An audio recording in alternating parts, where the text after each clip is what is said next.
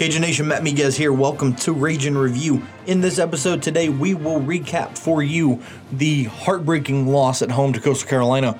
We will look ahead to Friday night's contest with UAB in Birmingham. We will we will do our weekly behind enemy line segment, and we will talk about Cajuns in the pros, especially Kevin Dotson and Justin Hamilton, absolutely dominating Volleyball drops a game for the first time this year, still having a strong season ranked nationally. Soccer keeps winning. That and so much more on this next episode of Rage and Review.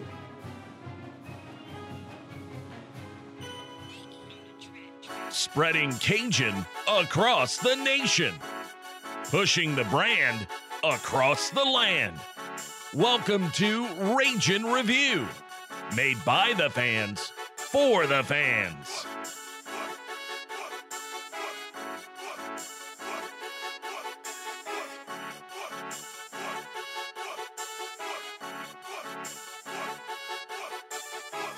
Cajun Nation, Matt Miguez here. Welcome into another edition of Rage and Review. We are live in the lab on this beautiful Wednesday morning, two days away from the Cajuns contest with the UAB Blazers Friday night in Birmingham. But before we dive into that game, and we will with our weekly Behind Enemy Line segment, we want to discuss, however briefly, because I know that, you know, people are over talking about it, the loss last Wednesday. It's been a week now since Coastal Carolina came to Lafayette, and, you know, I can't say it any better than they kicked ass and took names. Well, we didn't get to grieve, so we're gonna do that today. Yeah, no, for sure. Um, you know, right right off the bat, I'm gonna give my two cents on what what I think happened Wednesday night. I think plain and simple, we got out coached and we made too many mistakes. You know, y- you can't lose the turnover battle minus two and commit twice as many penalties as the other team and still expect to win the ball game. Totally agree. You just you just can't. And then you know that that's not a, that's not even bringing in the dropped passes and the bad throws and you know all all that aspect of it. I'm talking strictly discipline and decision making. Like I said, you can't be minus two in the turnover battle, commit twice as many penalties for twice as many yards. Literally, Coastal Carolina had three penalties for 25 yards. Louisiana had six for 50. You can't do that and expect to win the football game. Not against a team like Coastal Carolina. It's not going to happen. I tr- I got on this mic. and I tried to tell y'all they were really good, and Oh, I never, I never disagreed with you. no, no, I'm just saying for the listeners, anybody who was surprised about this outcome, is not paying attention. Yeah. I, I, I want you to continue your thoughts, and then I'll interject. You know, I, I think that this was this was one of those games where the you know the the case of the the big head came to came to fruition I think that's definitely part of it.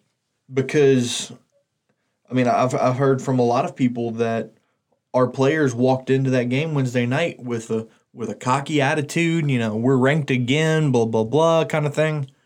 And Coastal Carolina had everything to play for. It didn't look like we had anything to play for. It's their biggest win in school history. Now, now they're ranked for the first time in school history. I mean, quite frankly, it's the biggest school in in program history, uh, and it happened in Lafayette, Louisiana, which in and of itself is pretty incredible. Right. And you know, I, I don't I don't want to beat the drum too much because, you know, like like Billy likes to say, especially after a game like this, everything we've set out to accomplish as a program is still in front of us. Yes, We haven't lost any of our goals with this loss. And, you know, another thing I think is going to be a positive down the stretch that they got a good slice of humble pie. You know, I mean, I, I think this is gonna this is gonna be good in the long run. Um, I think I think Friday night you're gonna see a pissed off group of boys that just want to hit somebody and play some football. And you know, I, I don't think UAB is going to be ready for that. But we'll, we'll get into that later.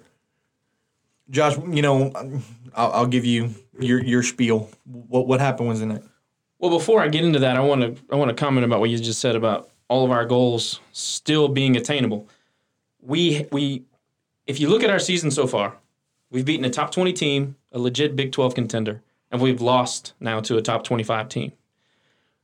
If everything goes like it should, may, maybe not necessarily like it should, how it could, we can see Coastal in a Sun Belt championship game again. We can avenge that loss, and we still got to go out and win games. Being in the top 25 is fantastic. It is not a prerequisite to have a a um, a year that you can be proud of, a championship year, and a big time bowl game year. It's not necessary. It probably will come if things continue to go the way we want them to go. But I'm just saying, you know, like I understand everybody wants to be nationally relevant, and I don't know if you guys are paying attention, but we are nationally relevant. I mean, they're UAB when you know doing show prep. These guys are saying it's the most important game in the history of the the restart of UAB football. Think about that. I mean, if you were in the house on last Wednesday, I mean, th- there was electricity, there was buzz. I mean, I mean, think think about this way. We've played four games this year. Every single one of them has been nationally televised. nationally talked about, nationally critiqued. Billy Napier's on every show you can imagine. And Friday night's going to be no different. That's absolutely right. Oh, so oh, I, I know a lot of people don't carry the CBS Sports Network, but it's a nationally televised football game. around halftime, you know, we go down, we score, we, we tie it up and everything. And so you're feeling a little bit better going in the second half. So you had time to pause and kind of take it in around halftime. And I just thought to myself, how cool is this? Yeah. Oh, The 100%. nation, the nation is watching this game and it matters and it's important. And how cool is this? I mean, in a million years, you have never thought the Raging Cajun football program would be in such a great position. So I'm not trying to divert from the fact that we lost the football game, but I am saying being nationally ranked and being nationally recognized, we've achieved that. So that needs to kind of be put to the side. right. We have business to take care of. And to get more into depth about Wednesday, okay? I don't want to get too specific on plays because, like you said, it's been a week and apologize for the long layoff for us, but other things came up and uh, and we're here now. But you have to make plays, and I agree with Billy that it's easy to get complacent when you're successful every time out. You know, you would think that you're winning games by two and three points. I mean, you would maybe be a little bit more into it, but I, I think that when people are patting you on the back and things are going well, it is easy to kind of lose focus on that. I, I think that that's part of it. Um, I think that happened, I, and I don't think that it's really a, a, a indictment on the team or the focus or anything like that. They're all mature players. We have a lot of veteran guys on the roster. I think it's just human nature, and and I agree with what you said. You know, I think it will be a good thing for later on. But specific to the game Wednesday, it just seemed like we were just a step too slow. We, we were not fully engaged like we have been. Um, and remember, on the preview, we talked about we get all these guys back, but they haven't played in two and three weeks. So we don't really know what we're getting. We know we're getting our talented players back, but there's got to be rust involved. At, at what cost? Right. Exactly. So I think that played into it. But, you know, people talk about the dropped interception by AJ. That ball was tipped at the line. Okay, so yes, he got his hands on it, but that was one of those 50 50 plays where a playmaker needs to maybe step up and make the play, but at the same time, you can't crush the guy for not catching that ball. He's a cornerback for a reason. Right. Same same deal with uh, Jalen on the quarterback waggle, waggle to the left in the fourth quarter that would have sealed the deal, about a 15 yard flick. Levi put it behind him and on his hip. Another 50 50 ball. Playmaker, go out there and make a play. At the same time, you can say, Levi, hit your man. He's wide open, hit him in stride. So it's a 50 50 deal. Uh, the, the, the, the Ragas, uh, I'm sorry, the uh, Mitchell drop. Again, defensive end pressures off the corner. Levi rolls right into him. The guy sticks his hands up. I mean, what you want him to do? He flicks it around. It was like a little Brett Favre toss. Eli is a running back. You know, you'd like him to make that catch, but at the same time, there's no way I'm crushing him for not catching that ball. Again, playmaker make a play, but you can't get out. I mean, you really can't get on him for that. Right. Th- these are difficult plays. On the other hand, we made a ton of mistakes. You mentioned the penalties. You mentioned, uh, like for example, you can't throw an interception in your own end zone. You can't. You cannot take that that chance in that moment. I, I just I hate that decision. And we don't really kill Levi for his his uh, physical play, but I have gotten on him about decision making. Terrible decision to throw the pass. Yeah, for sure. Not only that, the ball was five yards behind the receiver For sure. in double coverage. No, let, let me ask you this because you know th- this has kind of been a topic that I've had with people that I've I've talked to about the game, and I want to get your opinion on it. The 51 yard run that Levi had, the longest run of his career, Sure. was a thing of beauty, top to bottom. Leave. I've, I've said this his entire career. Levi does not look comfortable in the pocket. On that run, Levi looked comfortable. Yeah. Here, he, and you know, like I said, I've heard I've heard differing opinions on this. Why doesn't Levi Lewis run the football more? I think the easy question or the easy answer is they want to protect him at all costs. I don't know. From what I understand, they they trust the depth, but Do do you that's not what I see on the field. right? Do, do, do you trust the depth? So I don't know. I, I think that's the easy answer. I, I think the other answer is is I think Levi wants to be a pocket passer, and I think Billy needs him to be a pocket passer. But sometimes you are what you are. And how many keeps did he have on Wednesday? Six, seven He had seven straight carries. keeps. So number one, that tells me from a game planning standpoint that Billy knew that Coastal was coming in here with some firepower, and he wanted to keep that offense on the field, and it worked out in that regard with the 51 yard run and then the touchdown run. There were a few times he made plays. Um, I do. I am sympathetic to those that say, "Where has this been? Where where where have the runs been?" But I go back to my initial response: is that maybe they just really don't trust trust the depth behind Levi, which, yo, that's a little concerning for a multitude of reasons. A little. His backup's our starter next year. Yeah. And you know what? Another thing about the whole quarterback thing is when Dre Nunez was in there, Levi was getting reps.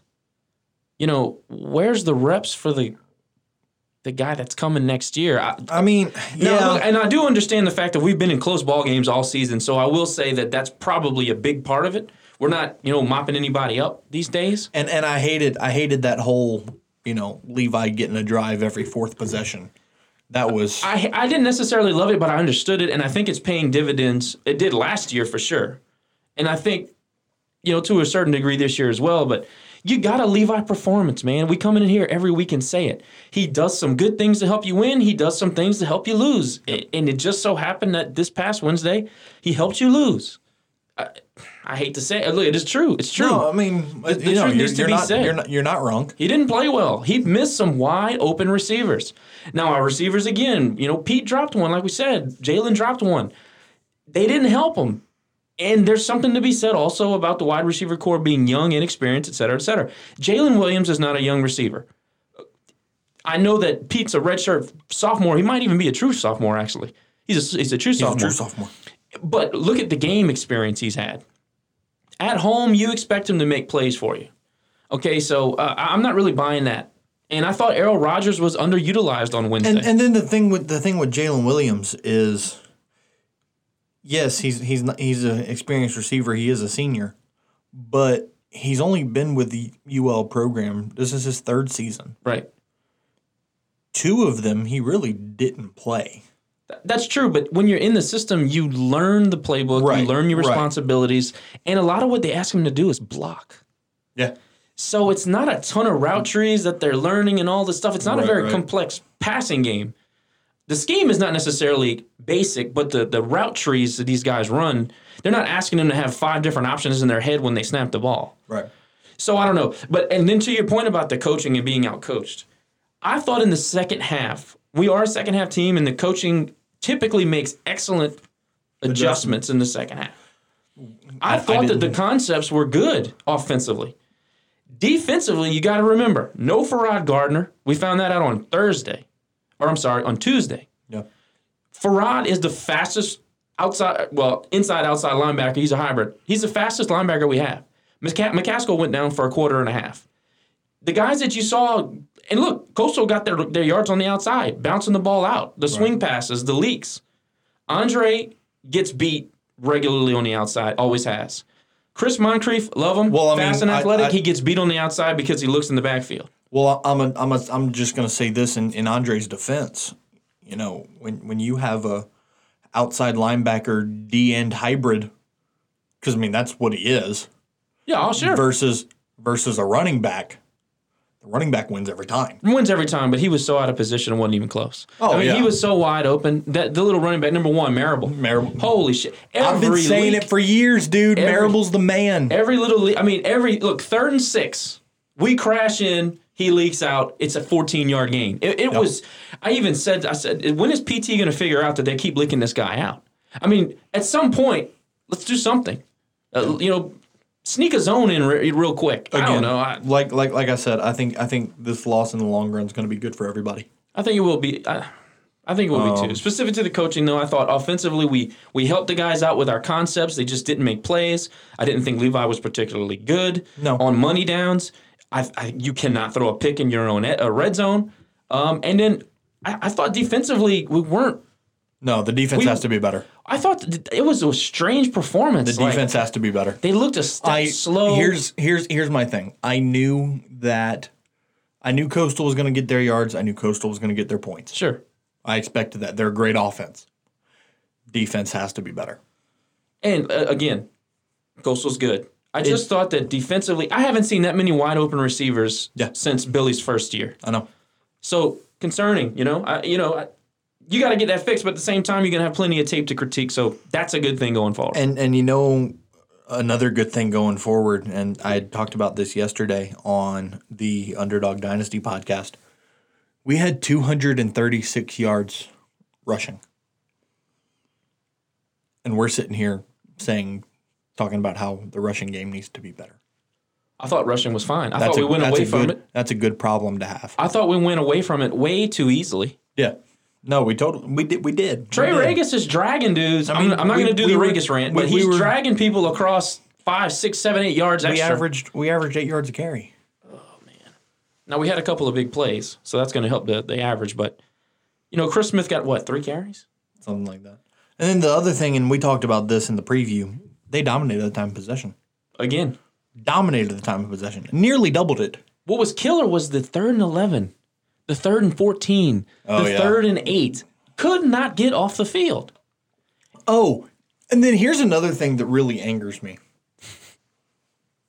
The fourth down play, where Coastal Carolina had two number sixes on the field Yeah, that resulted in us getting a first down. a gift. How do you not get anything out of that? Try to outsmart. How do you not capitalize? It's trying to be too smart for the moment. I talk about this all the time. It's like Billy is such a good coach. He, he runs such a, a tight ship. Regimen is excellent. These money plays late in games, you're like, dude, just line up and Is it- run the is- fucking ball. Is, is that is that his coaching inexperience? no, I, I, What what what what is that? What as we like to call it off the air? Uh, I'm a I'm gonna throw it out there. Big game Billy. big game Bill. What what do we what what what do we? I, I what's the word I'm looking for? Attest that to? I guess I don't know. I, I don't I don't know the man personally, so I can't I can't attach it to his personality. I mean, it just seems like it, I, I, it's not seeming. It's a trend. It's it's obvious. You know what I mean? Maybe he, he runs a setup play earlier in the down and thinks that he's got him where he wants him, and then he tricks himself. He outsmarted himself again. Is my my opinion on that. It's the same thing as like, all right, you're third and one. You're third and one in your on your side of the field, and you try to hurry up and then get the first down. Oh, false start because you tried to not outsmart these guys. Right. You have a guy like Trey Ragas. I mean, for God's sake, you've been giving it to the Levi. guy the guy can't get a yard. Two downs. Two downs to get a yard, and he can't get a yard. I just don't understand these trying to smart, outsmart right. I, people. I 100% agree with you. That, that's Line that's up and run the that's what ball. I'm saying. If it's if it's third and one, stick to your gun, run the football. If you trust your quarterback and you trust the offensive line that you've built, and you trust what they call the best running back room in the country, not called not from Alabama, Right. What do we do? Why are we trying to outsmart people on money downs? Just do what you know how to do. I, I, I will go. I will die on that hill. We do that way too much for my taste. Yeah. No, I'm, I'm with you. All right. I don't know about you, but I'm done talking about this game. Uh, Yeah, mostly. Cajuns Cajuns fall to Coastal Carolina 30 to 27. Coastal Carolina improves to 4 and 0 on the year. They are now the number 25 team in the country. Louisiana falls to 3 and 1 and is out of the top 25. But I will say this in closing. the fact that we are angry that we are three and one, it's pretty cool. It's excellent. And, It's and, pretty cool. And, and I said this earlier with you. They played a A plus plus game. They can't play better than that. I'm telling you. I watched their tape from all the other games. They played better in our game than they played in the other games. We played probably our worst game of the year, and it was a field goal with three seconds left. Really? You think that was the worst game of the year? Oh, defensively, it's not even close. Wow. Okay. Oh, dude, absolutely. We have our entire roster, and we can't convert a third and one to win a game. Oh no, it's terrible.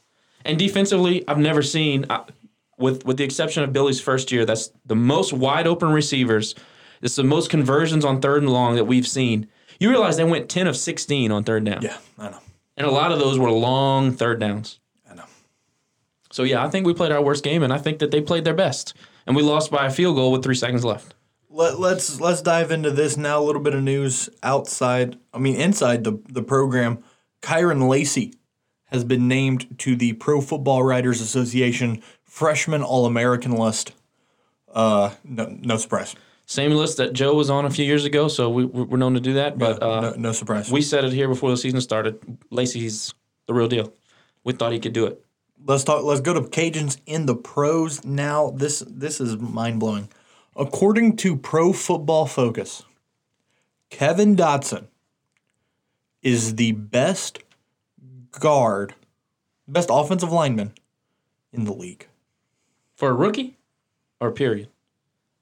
Uh, I'm gonna double check that. I think period, That's but I'm saying something. I'm gonna check. I mean, the Steelers are beating people up right now, 5 and 0 and and really chugging along. Every time you turn on the Twitter app there, it's something about Dotson doing something great in the league. So, According to Pro Football Focus, Kevin Dotson is the highest graded pla- pass blocking interior offensive lineman in the NFL. wow. And he was a third round pick? Fourth round pick. Wow. That's a steal. Fourth round pick. Pay the man. Big nasty. Pay him. Big nasty. How about Juice? Yes. Getting some getting some good playing time for the the Cowboys. Well. I mean, although it was an ass whooping. Uh, but he played well. I don't. When I watched, when I like when we watched the Cowboys, and when I would watch the Bears and Peanut played, Right. I wasn't watching the Bears. I was watching him. right. And Juice played well. He held his own. Speaking of Peanut, we need to get him on the podcast soon. I think he'll do it. I think I think he would too. I've gone back and forth with him a few times on Twitter.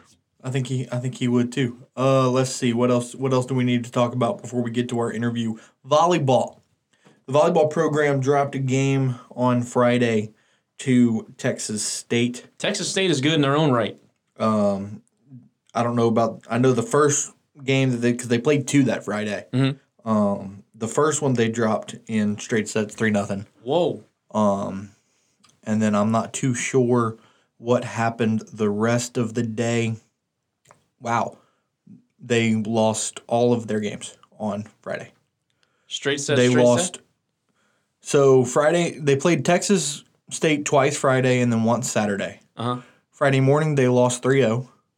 Friday night they lost 3-2. Saturday morning they lost 3-0. Whoa.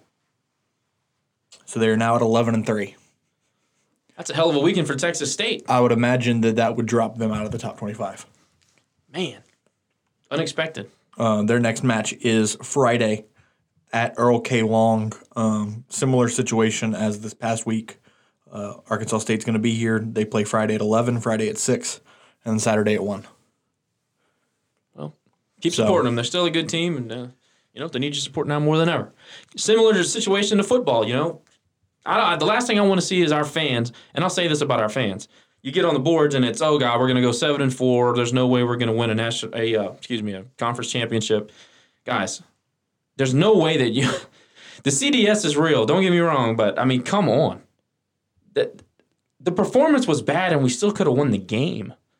You know what I mean? You're playing a you're playing a ranked opponent, now ranked, but same thing for volleyball. Like Texas State, I think they were nine and one going in. So it was Oh, some wow. Close game. Okay. yeah. So no, they weren't they weren't some bum team. Right, right. Talk about soccer for a second. You know, Sunday they went up to Monroe and handled the Warhawks 2 0. Uh, they're now 8 and 3 on the year. I don't think they've given up a goal in like a month. Six game winning streak. Yeah, Their final game before the conference tournament is tomorrow night here at the track soccer complex Nice. against Arkansas Little Rock at 7 p.m. Are they any good? I don't know. Nah, I don't either. I'll, I'll be totally honest with you. I don't know. I think the girls are looking forward to conference tournament. Go out and get us a, a title. Yeah, God, eight and three. That's got to put you, you know, top four. Yeah, we should do some research on that. I would. I would imagine. Um, Sunbelt's got some pretty decent teams in it. Is After I there started following the girls. is there anything else pertinent in Sunbelt news that we need to we need to discuss before we move on to uh, our behind enemy line segment? Speaking of Texas State, their football team, um, who should be really three and one rather than one and three. Well, excuse me, two and two at least. They gave two games away that they should have won. Uh, they got they got trounced by South this past week, which was a, a surprise to me because I don't think South's very good at all. But hey, I'm ready for that Spavital game. On Halloween? Yeah, Yeah. that'll be a fun one. Yes, sir. Looking at the soccer standings currently, Louisiana is second in the Western Division. So yeah, somewhere around top four. It yeah, that would be a top four spot. Good. They're four and two in the conference, eight and three overall. Arkansas State leads the West with a 6-0 and one conference record. Where's Little Rock? Uh, Little Rock is second to last in the West. All right, They're- so hopefully we can take care of business They are tomorrow. two. They are two five and one on the year. Okay. Um, conference leader in the East is South Alabama, as usual. That's nothing new. Right. Uh, six and two in the conference, six and three overall. Cajuns already have a win over South, so Correct. Um, shockingly, though, only one game left in the season. No team has clinched a berth into the conference tournament yet. have they have they changed the format or something because of the season with COVID and whatnot? Maybe, but there's supposed to be an asterisk for every team that's in, already like qualified for the tournament. Gotcha. None. Nowhere. So Interesting. We'll follow to- up on that for you guys. And you know, we, we, we talk about how ULM just can't contend, e- even in women's soccer. With the loss the other day in Monroe, the Warhawks are now 0 and 7 on the year. Big old goose egg, huh? 0 and 7 on the year. So, Oh well. yikes. All right, guys, we will take a break. And when we come back, we will be joined by the Dragon's Den podcast from UAB. They will they will sit down with us to do our behind enemy line segment and preview Friday night's contest with UAB. We will do that and more right here on Rage and Review.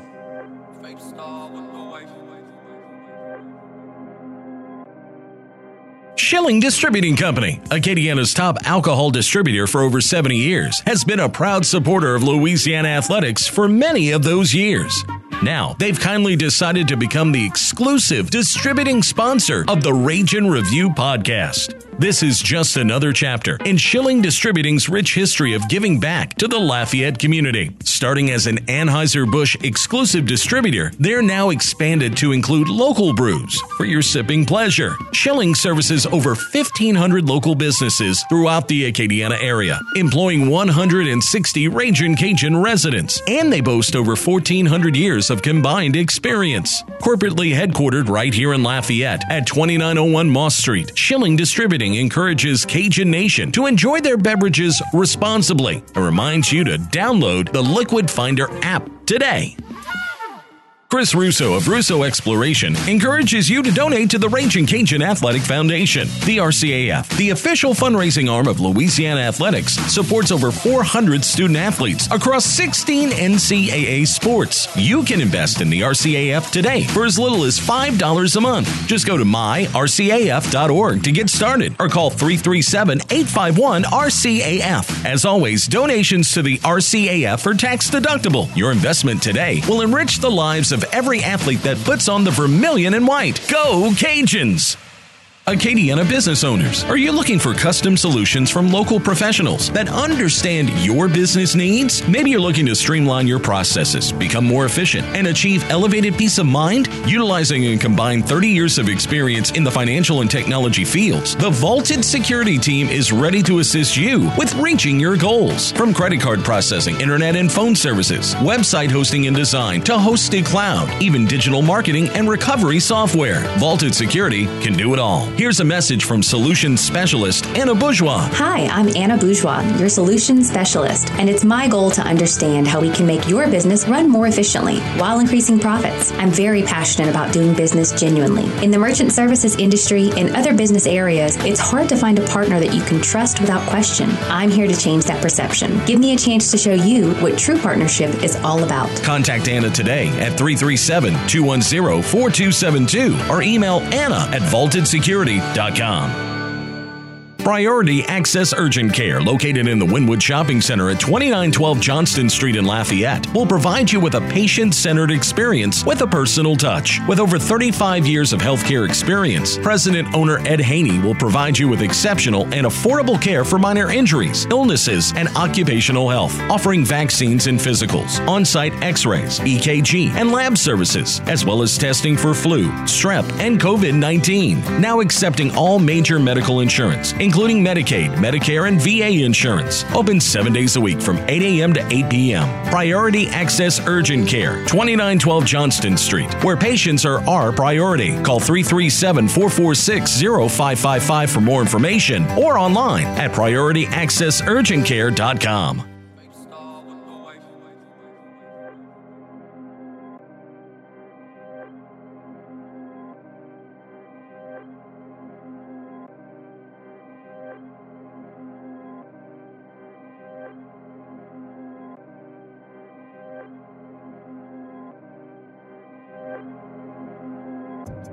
Cajun Nation, Matt Miguez, welcome back to Region Review.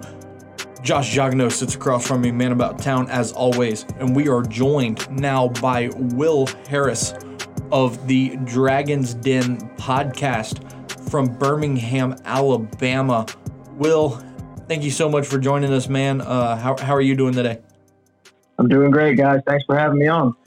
Absolutely. You know, we're 48 hours away from the contest between our Louisiana Raging Cajuns and your UAB Blazers. You know, the the first thing that I kind of want to talk about is, you know, I was I was doing some research on the podcast and it seems that, you know, we kind of have a similar, you know, beginning to to the show. So talk kind of talk about the history of your podcast and kind of like how it's grown and you know why you guys kind of wanted to do it. Yeah, um, it's you know it's it's still relatively new. Uh, we've you know I I started it about uh, a couple months ago uh, with uh, with COVID nineteen going on and everything. I, I had some free time on my hands, so I uh, started my own podcast. And uh, you know, I, you know, growing up a UAB fan, I always wanted to. You know, I, I've always wondered what happened to those to those former players, and you know, kind of a where are they now situation. And um, I, I, you know, I just decided to take upon, take it upon myself to uh, reach out to a bunch of old former UAB athletes. Some, you know, some that you might not recognize, some that went on to the pros, some that have their names hanging in our arenas, and um, you know, it's it's it's taken off really well. Um, you know, I've had a lot of good feedback, and uh, I've got a lot of loyal listeners, and um, it's been a blast so far. I've gotten to learn a lot about a lot of former Blazers that have, um, you know, it made a huge impact at our school, and uh, I've got a few, um, a few former greats that are coming up, and uh, even a couple of coaches possibly. So, uh, you know, but it's it's taken off really well, and um, I've enjoyed it a lot. Yeah, you know, kind of kind of started this one for a similar reason back in 2018. Just wanted to do something different for for the fan base here at Louisiana. You know, for for those of us that that don't know, because obviously UAB just returned their football program just a few short years ago. You know what what I'm I'm gonna skip around a little bit in in our list of questions. In your opinion, how important was it to get the football program back up and running? Oh, I mean, it was it was tremendously important. Um, you know, one of the biggest things that our uh, fan base was saying is, you know, and, and I know from y'all's perspective too, y'all got some big programs in that state as well. You know, LSU and um, you guys, Louisiana Tech and Tulane and everything. So, you know, it, in the South, it's important to have football, and um, especially in the state of Alabama, we've got Alabama and Auburn, and then you've got smaller programs like us and South Alabama and Troy. Um, you know, so it's you know imperative that we have football, and um, we you know we weren't the best for a long time there. We you know we started uh, the at the one A level or FBS level back in 1996, and uh, we didn't have a, a a winning program until you know we had a few winning program or a few winning seasons before 1996 at the lower levels, but um, we didn't go to a bowl game until, until 2004. But um, you know, you know, it, a lot of people like to you know kind of say, well, it wasn't a successful successful product, so why does it really need to come back? But you know, it's made a huge impact now that we have it back on more than one aspect. And you know, outside of athletics, you know, our um, and enrollment at the university has increased every single year since we've gotten the football program back. The general atmosphere around campus is, is better. Um, we're having more and more people at games, and you know, it's it, it was it's an awkward thing to talk about because you know some people might say, well, it was a terrible thing that happened, and it, and it was. You know, I'm, I'm a lifelong UAB fan, but um, there is a silver lining that did come from it because you know we do have more dedicated fans that kind of put their money where their mouth is, and you know now they're supporting the program. We've got um, a new football operations facility, which is one of the best in the conference. Um, we're building a brand new stadium downtown here in Birmingham, and um, it's you know you know not only did we, we did we really rise from the grave, we're thriving now because um, because of what happened, and um, we've got you know an even better you know growing of our fan base, and um, it was very essential for us to get our program back because we knew that when Coach Clark came here in 2014, we knew that we were in for something special, and um, it was really it was really hard to see it go away after he was only here for a year. So you know, for us to get it back, we knew that we were going to be growing even more um, once we finally came back in 2017. Hey, Will, Josh, man, listen, appreciate you taking the time. Uh, our programs don't necessarily have a ton of history together, so I don't know uh, how versed our fan base is on your program. We've all read the articles and we paid attention. Uh, and when I say we, I mean the college football world uh, and fans paid attention to the UAB saga. But from a fan's point of view that was on the ground, what what the hell happened? Well, so uh, from as much as I know, um, you know, and, and, and if, if, if you ever get the chance, if any of your listeners ever get the chance to listen to uh, an episode and learn a little bit more about the, the saga about what happened, um, the, my episode with uh, Lee Dufour, one of our former centers who just graduated last year, he left in 2014. Uh, he came to UAB in 2014, played in 2014, program shut down. He came back in 2017 and then uh, you know, graduated last year. And um, but he he goes into extreme detail about what happened. But he basically it came down to there was a report, a call report um, that uh, said that the program was not financially stable. Um, it wasn't making money.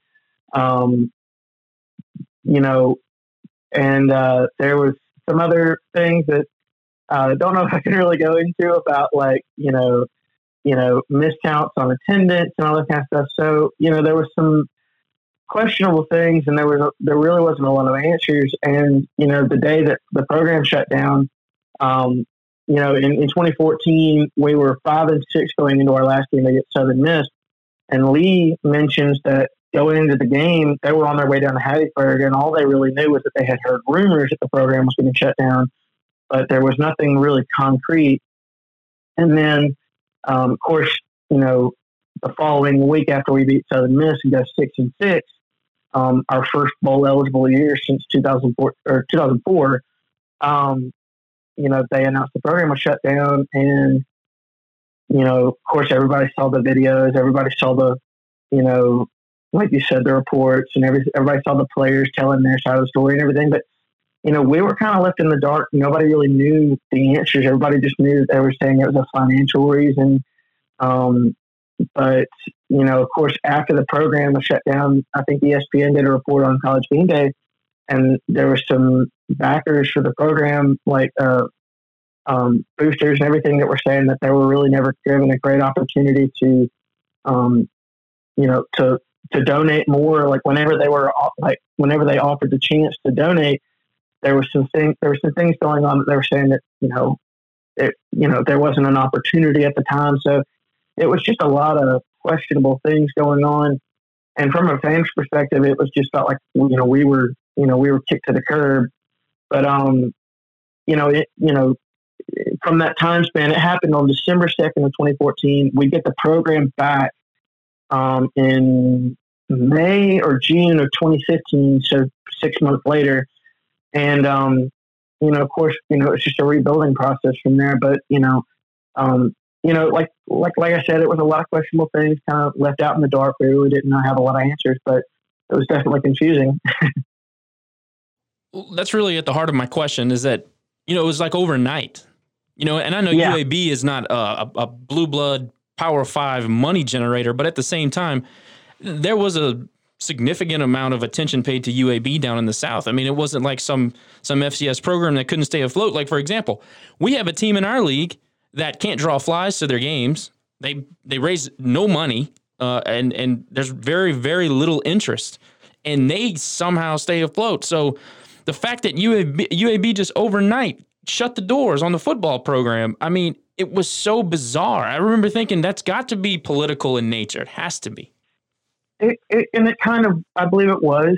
Um, and I'm trying trying to be as fair and honest as I can with, uh, you know, with respect to our athletics program and our university. But um, there there was some there were some aspects of it that felt like it was political. Um, and uh, our our board of trustees was um, one of the biggest uh, hotspots with this, and uh, our president as well. But um, the board of trustees for a while now. Um, they've gotten better, but uh, at the time, uh, they had, uh, you know, there was they had shut down the idea of a, an on-campus stadium um, a few years before our program shut down. They, um, you know, there really wasn't any great opportunities for, you know, for our program to really grow. We were kind of we kind of had hit our, our ceiling, and um, you know, there was really, you know, the growth was was not was not was was stable, and we had hired Neil Callaway back in 2007, um, and he didn't really do much for the program. And then Garrick McGee comes in in 2012, I believe, and um, there really wasn't any revamping of the program. It just kind of felt like we were just doing enough to get by, and um, all that led to you know a general air that the program wasn't worth you know sustaining. And um, but for the fans, you know, you know, we're you know we're the diehards. We go out there every Saturday, every Thursday, whatever game day it is, we're out there. But um, it did feel political in nature, um, and there there was. I'm I'm, I'm not going to doubt about. Well, there's no doubt about it, and there was you know financial reasons behind it. But um, ultimately, now you see that, like I said, people are putting their money where their mouth is. People have the opportunity to fund the program. People have opportunities to help in the growth, and we've seen tremendous growth since it's come back. So I don't feel that there was absolutely no help. I mean, I feel help was there, but were, were the opportunities to help um, there? I don't. I don't believe so. Yeah, you know, from from from our vantage point here in Lafayette, like you said, it definitely seems politically involved. But you know, we'll we'll move away from that for a little while. You know, Will Saturday UAB got the win over Western Kentucky at home, brought them to 22 consecutive wins in Birmingham. Twenty-one. 21. Okay, I thought I thought I thought it was 21 going into that game. Uh, Here. It, uh, it was tw- it was twenty one. Um, but yeah, like they, they keep saying that we're hoping for twenty two, but we'll, we'll see. We'll see. Uh, Yeah, you know, we, we, we will have to see about that. But anyways, you know, 20, 21 straight games at home is is insanely impressive. You know, that's three, almost four years since you've lost at home. Since the reboot, undefeated at home. What, you know, talk about, I mean, I guess my question is how? H- how did, how are you guys able to consistently find success in your backyard in Birmingham? Well, you know, um, in 2014, um, we, you know, we, we did have a good home field presence. Um, and it couldn't have started off any better for Bill Clark. We we played in-state rival Troy, who y'all know very well, um, and uh, we beat them forty-eight to ten, and uh, that kind of kick-started our, you know, our, you know, our belief in the program. Like again, you know, because we'd had such you know a long time without um, sustained success, um, but Clark comes in game one and beats down our rival, so it was great. Um, and we even had close opportunities uh, later that year. You know, we almost beat a ranked Marshall team in our final home game right before we went on to play Southern Miss.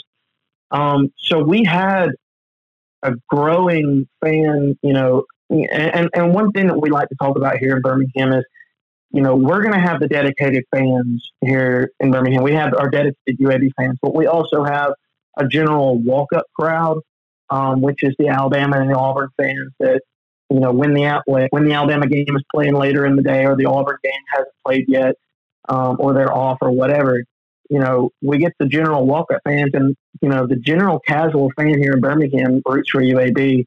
Um, just you know, not they're not diehard fans, but um, we saw growth in that 2014 season of the casual fan coming, and then of course in 2017, our first game back, we have over 45,000 people um, at our game, uh, our first game back against Alabama A&M. So it was it was great to see that, um, and we have developed a really great home field advantage. Now, if if the game is on uh, TV Thursday night, some of your fans, your listeners might look at it and say, "There's nobody at the game," but we play in Legion Field, which has been around for uh, decades and decades and decades, um, and it is not a great facility. It's probably one of the worst in college football, but it's it's a cavern, like it's a cavern. It's it's it's, huge, seventy thousand, you know, people. But um, like I said, the most that we've ever had at a at a game is forty five thousand. So, um, but despite the stadium being so big,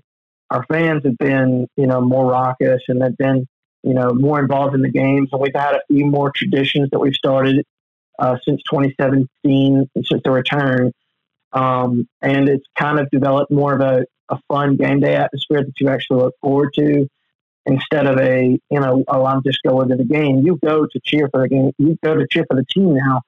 Um, and uh, it's been fun. And um, one of the uh, highlighted games that we've always looked back on as something that's been a really special moment um, in this 21 home game winning streak was our game against Louisiana Tech back in 2017.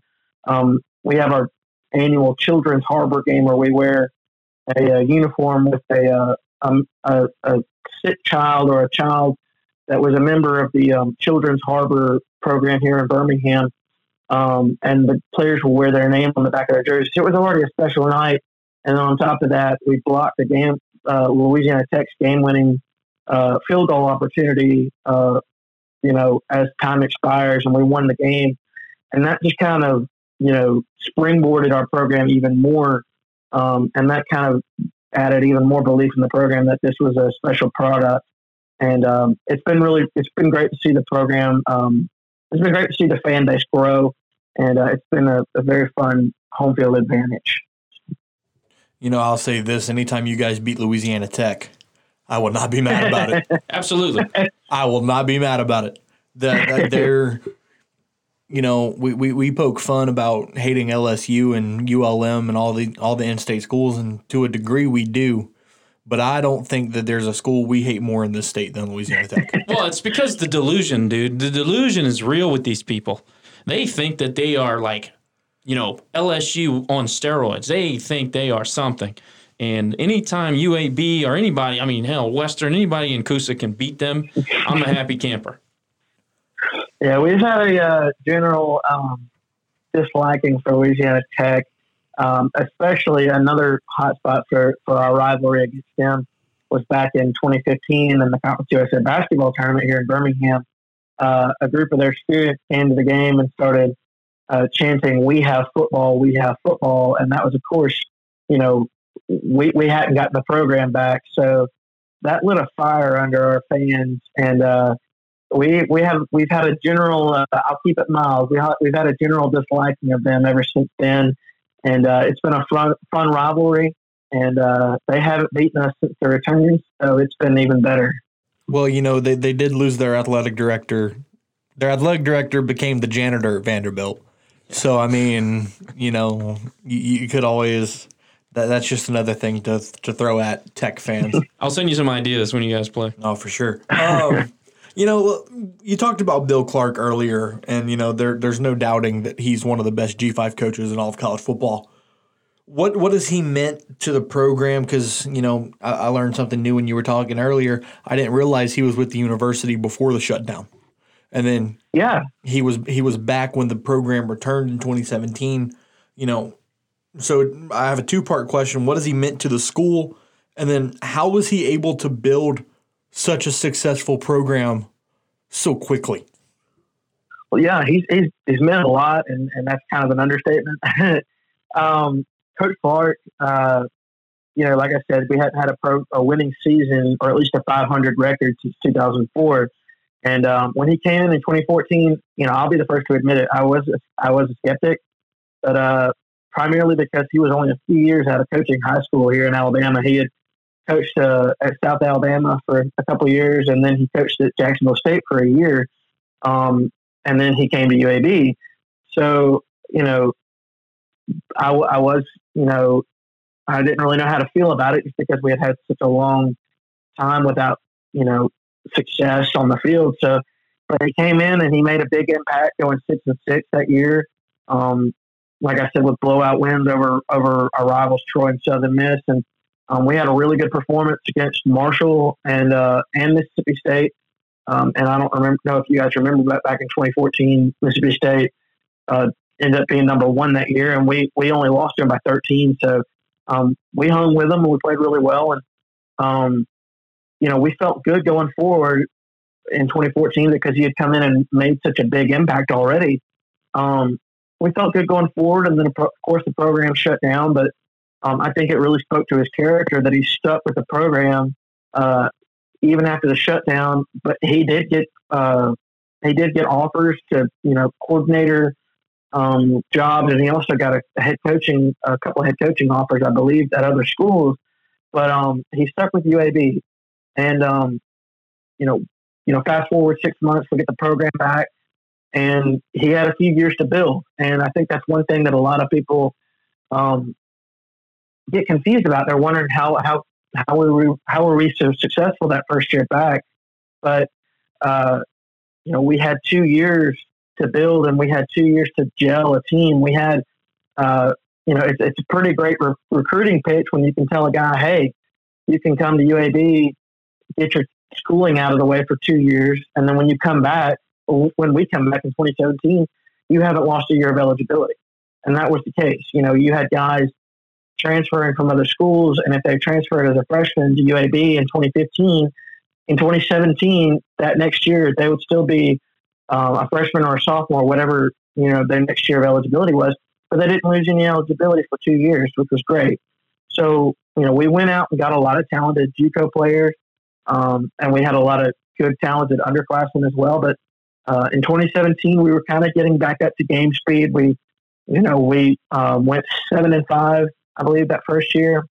Um, if, if not, if I might be mistaken. We might have gone eight and four, but regardless, um, you know, we we you know we come back and we get we're bowl eligible year one, which was what nobody expected. I remember seeing programs um, like you know the college football magazines before the year started, and everybody was projecting us to finish last, and rightfully so. Nobody had seen our product, um, but you know I knew that we were building some special. That we had some special guys on the roster. But it was even better to see it, you know, come out in 2017. But we, you know, we lost the Bahamas Bowl, but 2018 was our year that we took a step forward.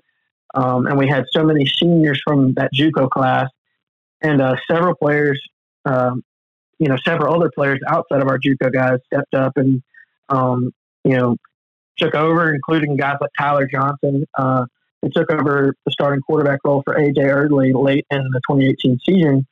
Um, and last year we were projected to take a step back after losing 35 plus seniors, I believe, um, from the 2018 season. Uh, but, you know, of course, we still made the conference championship and we gave Appalachian State a run for their money in our bowl game. So, you know, Clark has proven that he can win, and he's been very well accepted in the state uh, as an elite coach, even with two SEC West uh, coaches in the state. So, um, you know, it's been great to see the progress, and he's every year he's. Um, it, it, it's just it, there's no fall off. I, I mean, and, and, it seems like every year we've grown, even though we might have we not, might not have as many wins in the, you know, not might not have as many wins in the win column. We are still growing every year, and we're you know we're figuring things out. We're learning how to become a successful program. Interesting th- thing about Bill Clark that we we learned in our show prep is that you know the behavior that he stuck through all the tumultuous things going on in Birmingham. We we figured uh, he must have been an alum, but he actually is an alum of Jackson State. So that actually speaks to his character, and he obviously had a plan going into all that. Uh, so that says a lot about Bill Clark to me uh, as an outsider. But uh, having said all that, Will, what in 2020 for the Blazers, what is your overall impression, and what do you what do you think the ceiling for UAB is? I mean, you're off to an excellent start. Lucero looked pro- promising. You got big physical receivers on the outside. You got a hell of a running game. Uh, you know, what do you think about UAB in 2020? You know, we we you know we you know we started off with kind of a an easy game against Central Arkansas. We we got off to a really hot start. Um, couple of turnovers happen. You know, we get we extend the lead again, and then Central Arkansas comes back late, and it looked like a questionable win. Like we, you know, we won. That was all that really mattered. But um, we really didn't know how to feel about who we were after that first game back.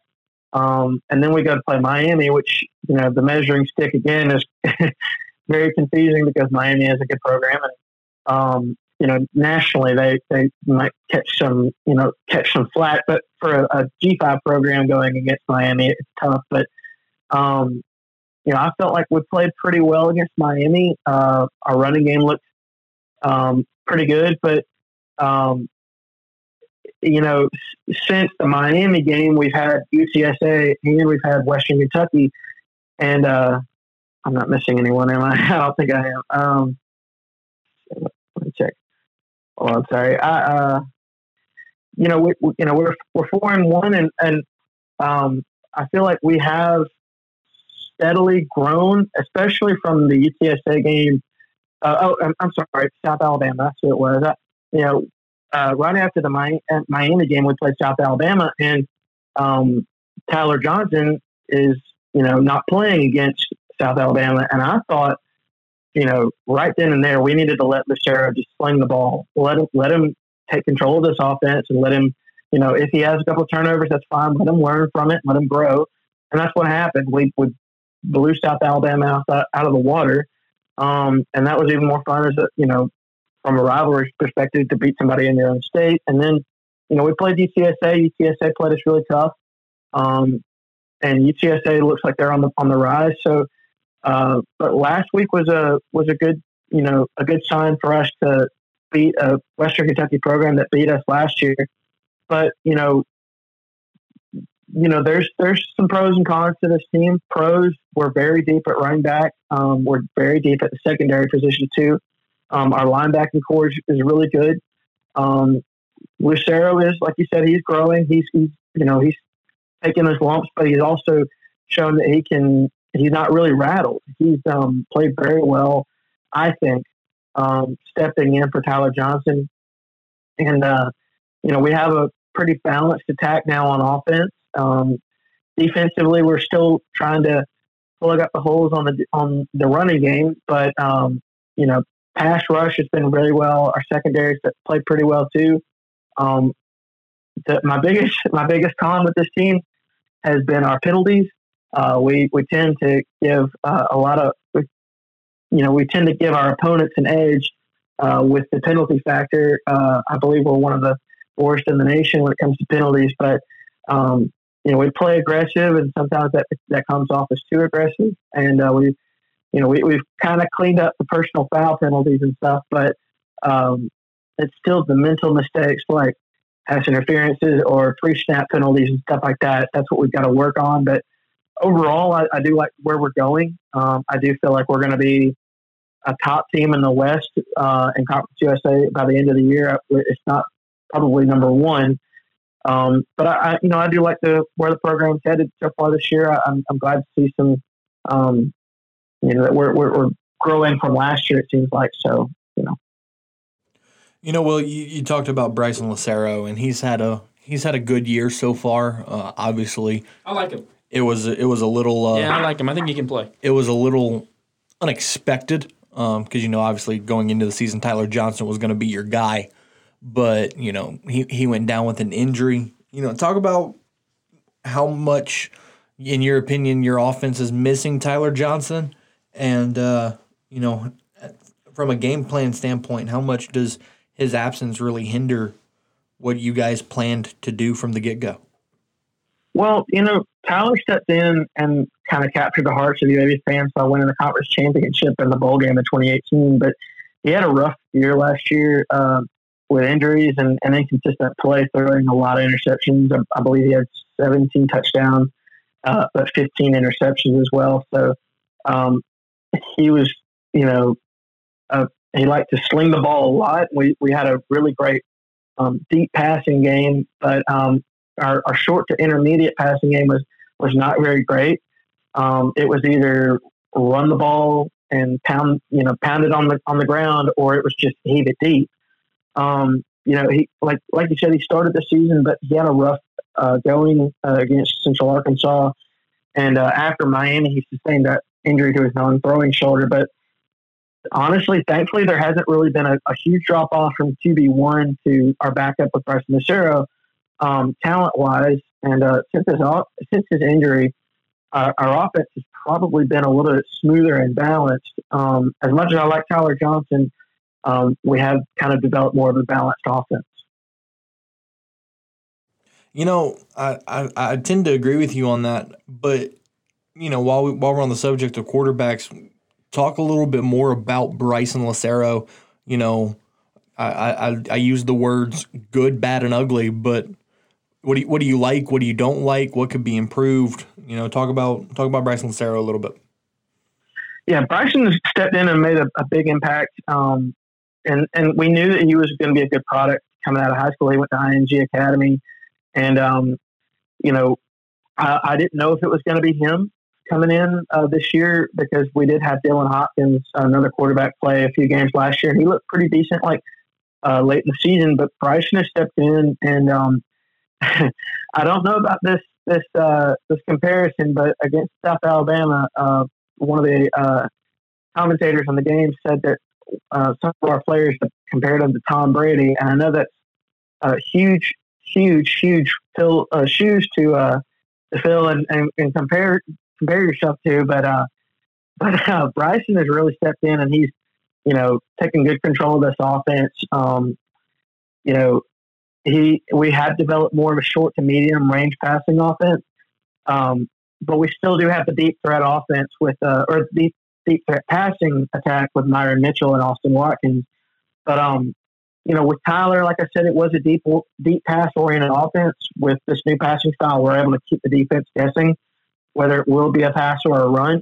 Um, Bryson, I think, does need to learn a little bit more about, you know, when it comes to threading the needle, he has done pretty well. He has developed good, a good zip on his passes and, um, you know, hit the receivers in their hands. And, you know, he's, he's found them really well. But there has been times where he has, you know, hasn't led the receiver as well as he needed to. Um, you know, either either overthrowing it or underthrowing. He has, you know, he's got to work on that. But he, has got plenty of time to grow. Um, but uh, you know, from where I thought he would be, he he's he's ahead. He's probably way ahead of where I thought he would be now. Um, and he has looked good on our offense, and I, you know, it has been a, a pleasure to see him step in, and you know, we haven't had a drop off. Now, Will, you're going to get me ranting on the uh, ESPN commentators because, uh, look, I like Lucero. I think he can play. I love that he's young and he's stepping in and playing big minutes. But my God, Titty Brady, oh, yeah. that's a whole nother.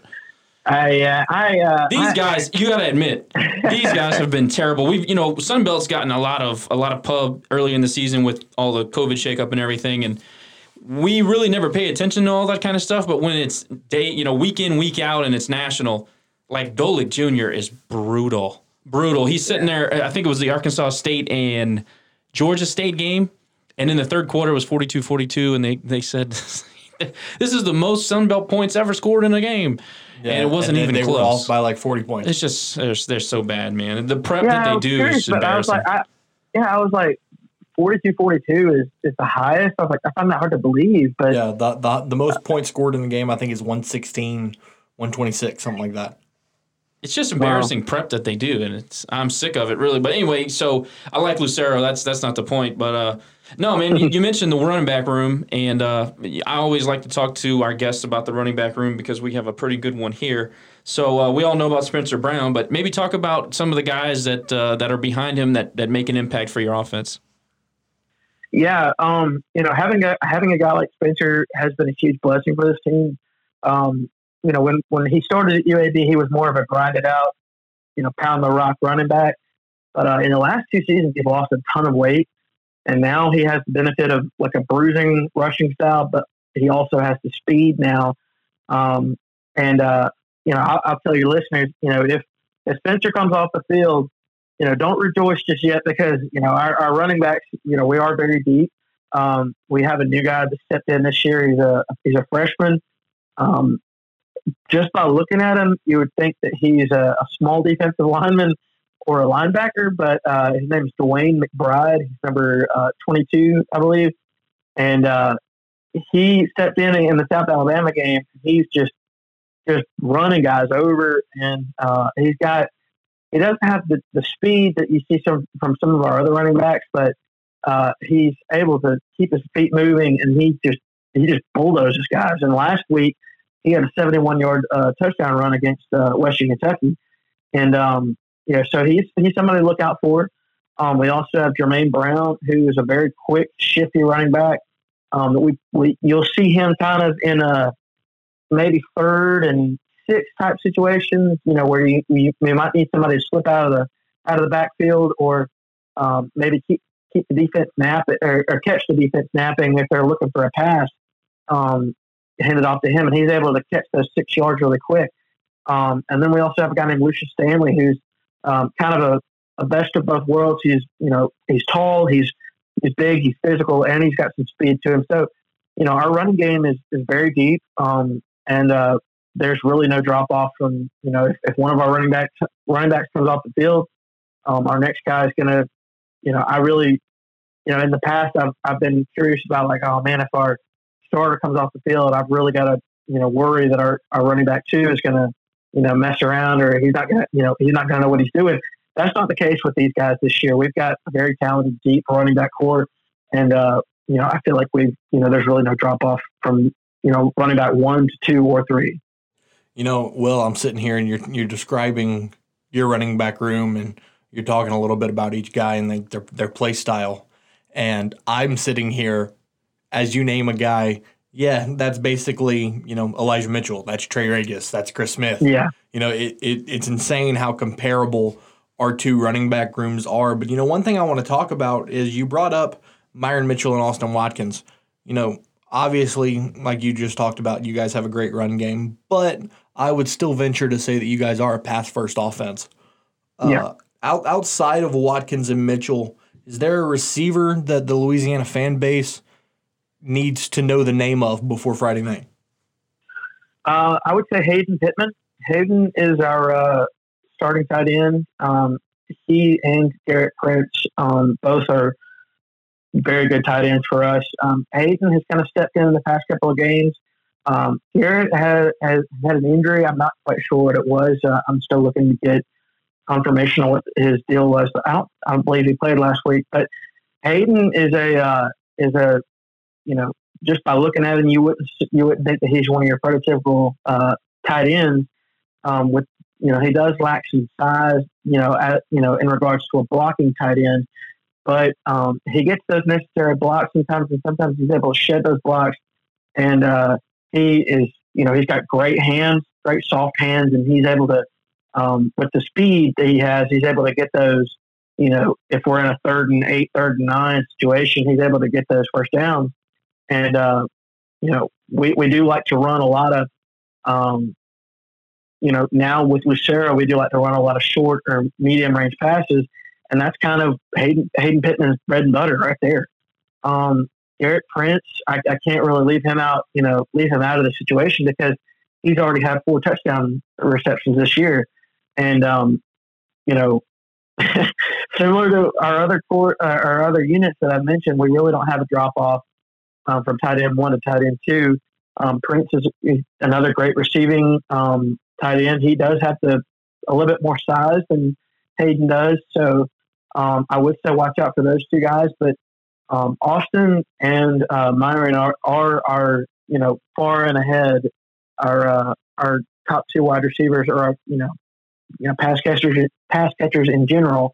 Um, and Austin kind of has the physical aspect along with the speed, um, and he's got his size. But Myron is uh, Myron is our speed guy. He uh, he'll he'll burn you, and uh, he's got great hands too. And you know some of his pass catches from last year are uh, NFL NFL level. I'm you know I know that's probably you know I, am biased, but but uh, both of them have great hands, and uh, they're our top two receivers, no doubt. But Prince and uh, Pittman are both um, two guys you should watch out for as well.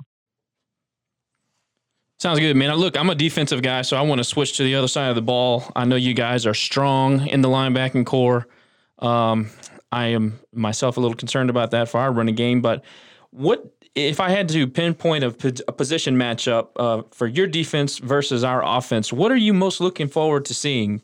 Maybe it's a line battle. Maybe it's you did like you said you did mention that uh, your secondary was strong and deep. Uh, what intrigues you about that particular matchup this Friday? Um, you know, I will say that I, you know, it, it, does come down to our linebackers. Um, our linebackers at times have, um, you know, they have had to bail out our, our, our defensive line. Not say our defensive line is bad, but you know, uh, you know, they have been able to catch those running backs once they get to the second level. But um, you know, we're going to have to get you guys in third and long situations, which is a tall order. Um, but you know, our, we are very deep at linebacker. Um, Noah Wilder, Chris Moll, um, among others. You know, Wilder adds the pass rushing threat, which is, you know, he's, you know, if you looked at him, you might think that he was a, a wide receiver um, or a thick wide receiver, maybe a small tight end, but he, he's very fast off the ball. Um, you know, and he, he's got a great, you know, field vision and Noah Wilder adds the, you know, the, the physical aspect, but, uh, uh, our running defense is going to have to step up because I know you guys are deep with um, Trey Ragas and Elijah Mitchell, and, and you know Levi Lewis is you know special quarterback who can sling the ball and also has the legs to take off. So you know we have faced mobile quarterbacks this year, and um, we have done a fairly good job of containing them. But you know we're going to have to get you guys um, in the third and long situation, like I did say, and um, it's going to come down, I think, to our uh, our defensive line, but our linebackers. Um, you know, holding their own and getting you guys in third and long situations, and then our secondary is going to have to clean it up. Well, I mean, you guys kicked some ass last week. You know, four takeaways, five sacks, 250 total yards to an offense that's not great, but I mean, they're capable. So yeah. w- when you watch you guys on film, uh, fast and fly around, and to me, you know, that's sometimes high reward, you know, feast famine type of defense, but it seems to be working for the Blazers. So you have a lot of talent on defense. Uh, is there a name on defense that maybe we should be aware of that we may not? Um, you know, I mentioned Chris Moll and I mentioned Noah Wilder. Um, uh, from our defensive line perspective, uh, Alex Wright is a very talented defensive end that we have. Um, he's a great pass rusher. Um, he was one of the top Conference USA like defensive linemen last year and uh, he was just a freshman, so he's only a sophomore this year, and um, he's got a you know a, a, tremendous amount of upside going forward. Uh, he's somebody I'd watch out for. Um, from the secondary, I would definitely say uh, Bronte Harris. He's our uh, he's one of our corners. He is a uh, he came back from a really bad injury last year, but he's coming back this year. He had an uh, interception last week. Um, a great one-handed bobbling interception. But uh, we've got you know, Bronte Harris, he's probably our best corner, um, along with CD Daniels and TD Marshall. Um, but you know, those guys are, you know, we're we're, really talented at, at, our secondary position. Those are some guys I'd look out for. Um, outside of that, you know, defensively, uh, those are our top guys, um, and they do a great job of, you know, w- you know, you mentioned, you know, we, we fly to the ball and stuff. Are you know, w- sometimes we don't. We we'll hold off on the blitz and everything, but you know, it, those those downs where you might not expect a blitz is some, is, you know, is one where we might send. You know, last week we had Bronte Harris. I believe it was in like a second and eight situation or something, but it comes right off the edge, and Western Kentucky quarterback didn't even see him uh, until he was about a foot away from him. So, you know, it, you know, we're, we're we're we're not afraid to send the blitz, but um, you know, I'd like it if we pressured a little bit more. Um, you know, just to keep the defense, the offense, you know, guessing on what we were going to be sending. But uh, you know, it has been uh, it's been interesting to see our our defensive development this year. Will, you know, kind of we'll kind of start wrapping up the interview here. Uh, you know, obviously the game is going to be at Legion Field in Birmingham Friday night. You know, from a obviously we we would be remiss if we didn't talk about the pandemic that we're we're currently dealing with in you know our daily lives and, and even in the sports world you know, what what kind of restrictions do you guys have in the state of Alabama? You know, how how many fans are you guys allowing in Legion Field? You know, kind of kind of talk about what if we have fans traveling to Birmingham, what can they expect? Yeah, we um, you know, like I mentioned earlier, it's been you know, being in Legion Field is, is kind of a is kind of a blessing, honestly, this year because uh, we do have the benefit of being able to spread everybody out. Um, you know, our, our stadium seats 70,000, so there's plenty of room for everybody to spread out. Um, you know, we, we have done a, a good job of, um, of spreading everybody out on the, uh, you know, we're, we're, it's, you know, it's a, it's a bowl stadium. It's not two sided it's not a horseshoe or anything like that. Um, but we do block off the ends. Our, our band does sit in the uh, south end zone. So, but everybody's spread out really well. Um, they do ask that you wear a mask uh, in the stadium unless you're unless you're eating. You know, of course, that's you know if you go to any restaurants or anything, that's the same thing. But um, you know, you know we're we're doing a great job. You know, our school is known for our medical, you know, medical side and everything. So we do take this very seriously. Um, you know, and it, it, you know, we, we have, I will say we have done a very good job of, um, you know, being cautiously aware of, you know, the COVID 19 situation. And uh, we, we haven't had a restriction on the amount of fans, not that I know of. Um, and I, I wouldn't imagine I, I would see us doing that because uh, our stadium is so big that you could honestly probably sit, you know, even in your groups, you could probably sit 10 to 15 feet apart from, you know, your, your, your next person and you would be, you know, we probably wouldn't even be full of the stadium. Our stadium is just it's it's massive. So, um, but yeah, I mean, it's you know, I do sit on the away side, I guess, as some of our UAB fans, you know, do call it. Um, and you know, we have had some good showings from um, away crowds. So you know, bring it on. Like like you know, we love having uh, more fans there. Um, you know, even if you're you know an away team, we, will we'll gladly have you. We'll um, you know you know, maybe not this year. We, you know, normally we, we might invite you to the tailgate and everything, but uh, you know, no tailgating at, at, the stadium this year, sadly. Um, it's more of like a, you just come on in, go to your seat. There's concession stands open, um, but uh, you know, it, we, have done a very good job of uh, handling the protocols and uh, handling the COVID situation. So. Yeah, th- there's no doubt about that, man. You know, the the spread right now according to the um, according to ESPN, UAB is a one point favorite. Which I mean, at this point, it's really a a yeah. pick pick who you want kind of game. Um, yeah. You know what? What are you expecting out of this football game between two very talented teams? And you know, if you can, if you can give a score prediction. Um, you know, it's, you know, it's it's it's it's going to come down to um, I think it's going to come down to the rushing game from from both sides. Um, I know you guys have you know, not to not to send a barb or like or like jab you a little bit, but you know, the re- like you guys have struggled a little bit with the rush defense, and um, it's going to be it's going to be hard to pass on Friday night, I believe, because it's supposed to be raining. Um, we're projected to have like a fifty percent chance of rain at least, um, and that number has grown over the past couple of days.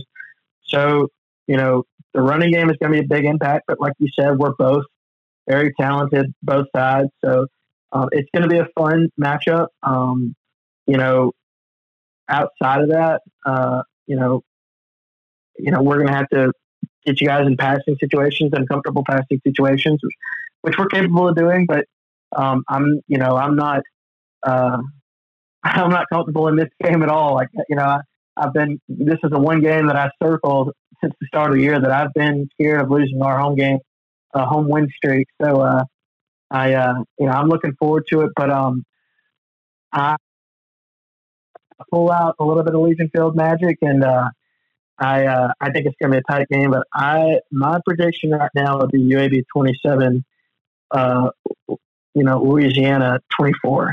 So I, it's, it's going to be a close game. Um, and it could be, you know, it's not going to be a blowout, I believe, on either side. I say that, and uh, watch it'll come back to bite me. But uh, I think it's going to be a close game. I'm really looking forward to it. But I think we do pull out the edge. Um, but like you said, it is a toss up at this point.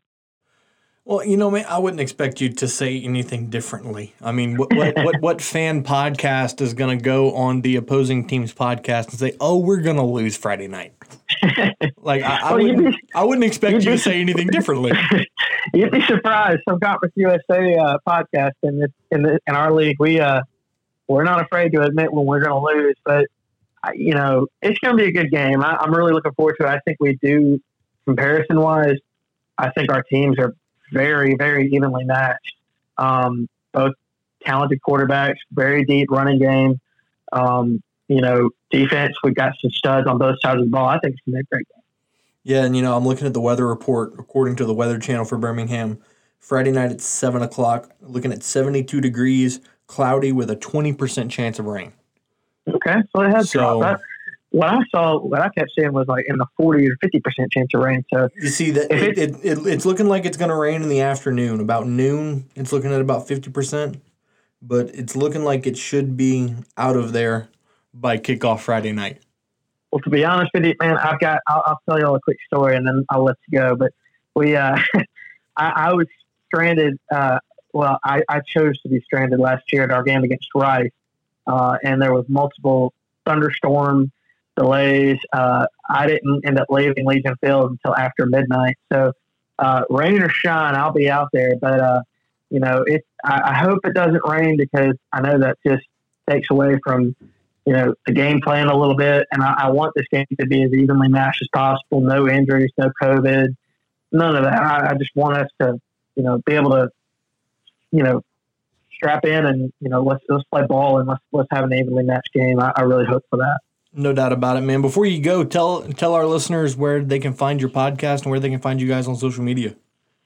Yeah, um, my uh, my podcast is on social media. Uh, I'm on Twitter, Facebook, and now Instagram. Uh, if you look up uh, at Dragons Den E F E L, that's Dragons Den E S E L. That's ever faithful, ever loyal. That's part of our um, you know our fight song and everything. But yeah, I'm on uh, I'm on those those pages, and um, I've got a, a, a WordPress blog site that I'm you know just kind of updating every now and then with um, you know every guest that I've had on, and uh, you can find me on uh, all the major streaming platforms if you want to listen to some of my episodes. I've got another one coming up this week, so um, yeah, check me out. It's, it's it's been so it's been fun so far. Absolutely, man. Will, we appreciate your time, uh, and we look forward to a uh, to a great contest Friday night. Thanks a lot, Will. Appreciate it, buddy. Thank you guys. There he goes, Will Harris of Dragon's Den podcast in Birmingham. Cajun Nation, we'll take a break. And when we come back, we will wrap up. You know, we'll, we'll break down the interview and we will give you some last minute information before this Friday night game with the Blazers. Stay tuned, Rage and Review.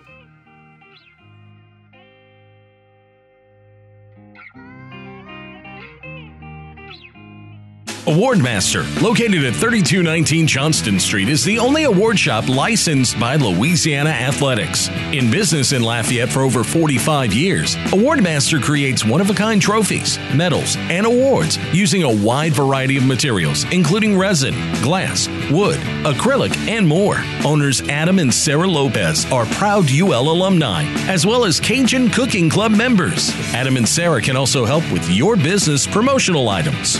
Rage and Review trust Awardmasters for all of their needs, and you will too. Awardmasters is so much more than just an award shop. Give Awardmasters a call today, 337 984 1414, or go to awardmaster.com.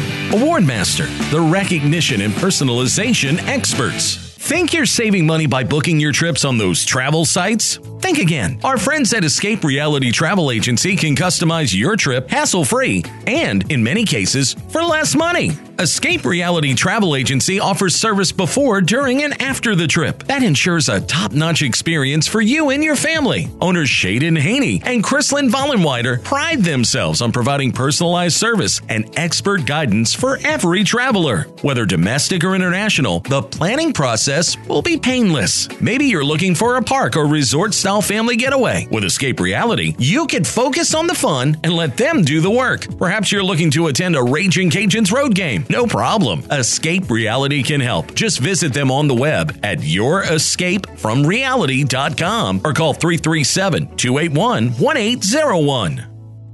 PSC Supply and Hardware, locally owned since 1987, is the official hardware store of the Rage and Review podcast. PSC is Louisiana's oldest dealer of Traeger grills and one of two platinum dealers in the state. PSC is your barbecue headquarters, carrying PK and Weber grills, Blackstone products, and the largest selection of barbecue seasonings in South Louisiana. Do you need propane? On sale every Saturday. What about pellets for your electric smokers? That's on sale every Saturday too. Come see Willie and the gang out at PSC Supply and Hardware, 1014 Albertson Parkway in Broussard, or call 337 837 2811. Check out their website, pscsupply.com.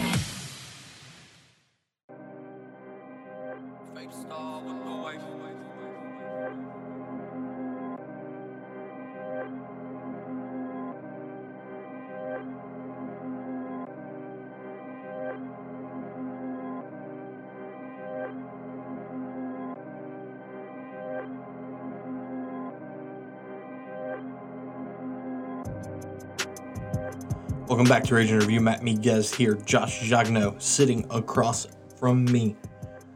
We were just joined by Will Harris of the Dragon's Den podcast, the UAB fan podcast in Birmingham, to preview Friday night's game with the Blazers, 7 o'clock kickoff on the CBS Sports Network. You know, Josh, let, let's talk about that interview. Talk about what you, uh, how, how do you feel about UAB now that we've gotten a insider's opinion? Well, the interview was good. I always like to bring on people that'll educate us on certain things. Uh, we learn. I personally learned some things about their program that I don't or didn't previously know. Um, we don't really have a huge history. We, in, in fact, Friday is going to be the seventh meeting all time. So I haven't really play, paid a ton of attention to UAB and, And what's the what's the matchup record? four two UAB, Okay. and we've never beaten them there. So that's something Well, apparently it's hard to it's hard to for win anybody. Yeah. Over at Legion Field. Right, right. So uh, no, it was good to have somebody on that could educate us on a few things, and uh, it, it- the insight on how it all went down. Um, I like that. I like those kinds of things. I like the stories behind the games. You know. Yeah, for sure. Um, you Yeah. know, so I thought Will was good. I, I enjoyed the interview. Like you said, you know, he provided a lot of insight. I learned a lot of things about their program that I didn't previously know. Uh, I'm surprised at how evenly matched we seem to be. Yeah. I mean, it's two good teams. This is this is going to be a down to the wire type of football game. UAB is receiving votes for the top twenty-five. Yeah. We're, Uh, we're, we're receiving more, but the point is, is that uh, this is not an ocean between. Just because it's a Conference USA game, this is a conference winner.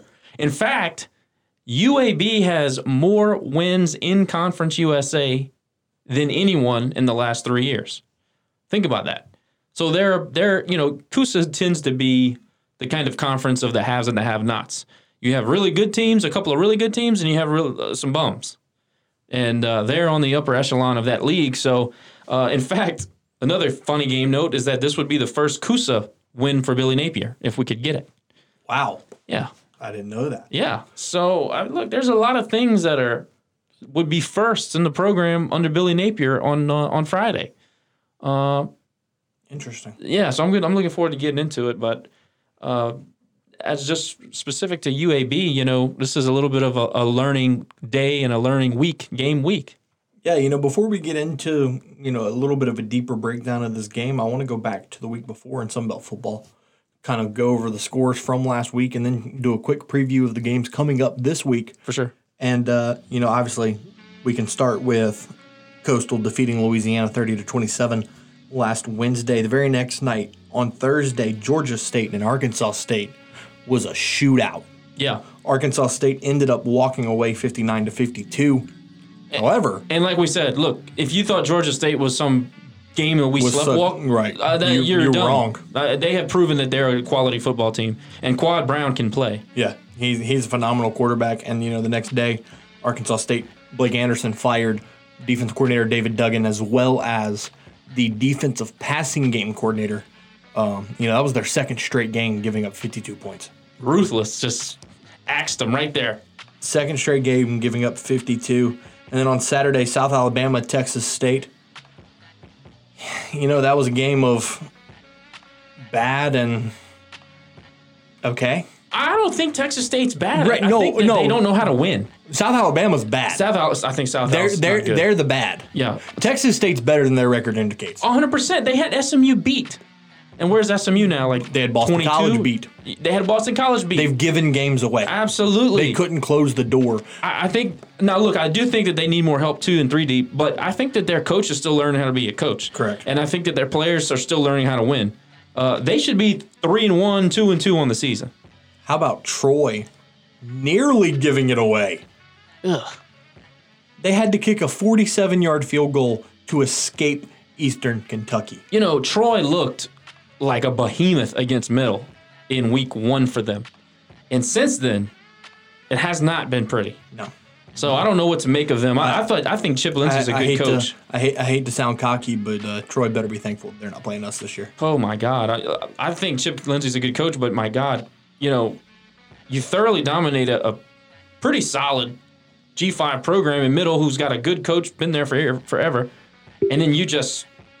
I don't know if the players quit on them. Did they lose players to COVID? Like I don't know all the details, but they have not looked good. And then Georgia Southern, obviously this was expected. UMass is, you know, they're. I, I'm surprised they even still have a football program.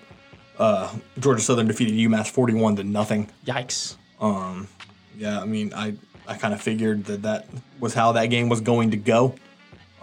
I always that love was out actually- of conference wins. That was actually UMass's first game of the season.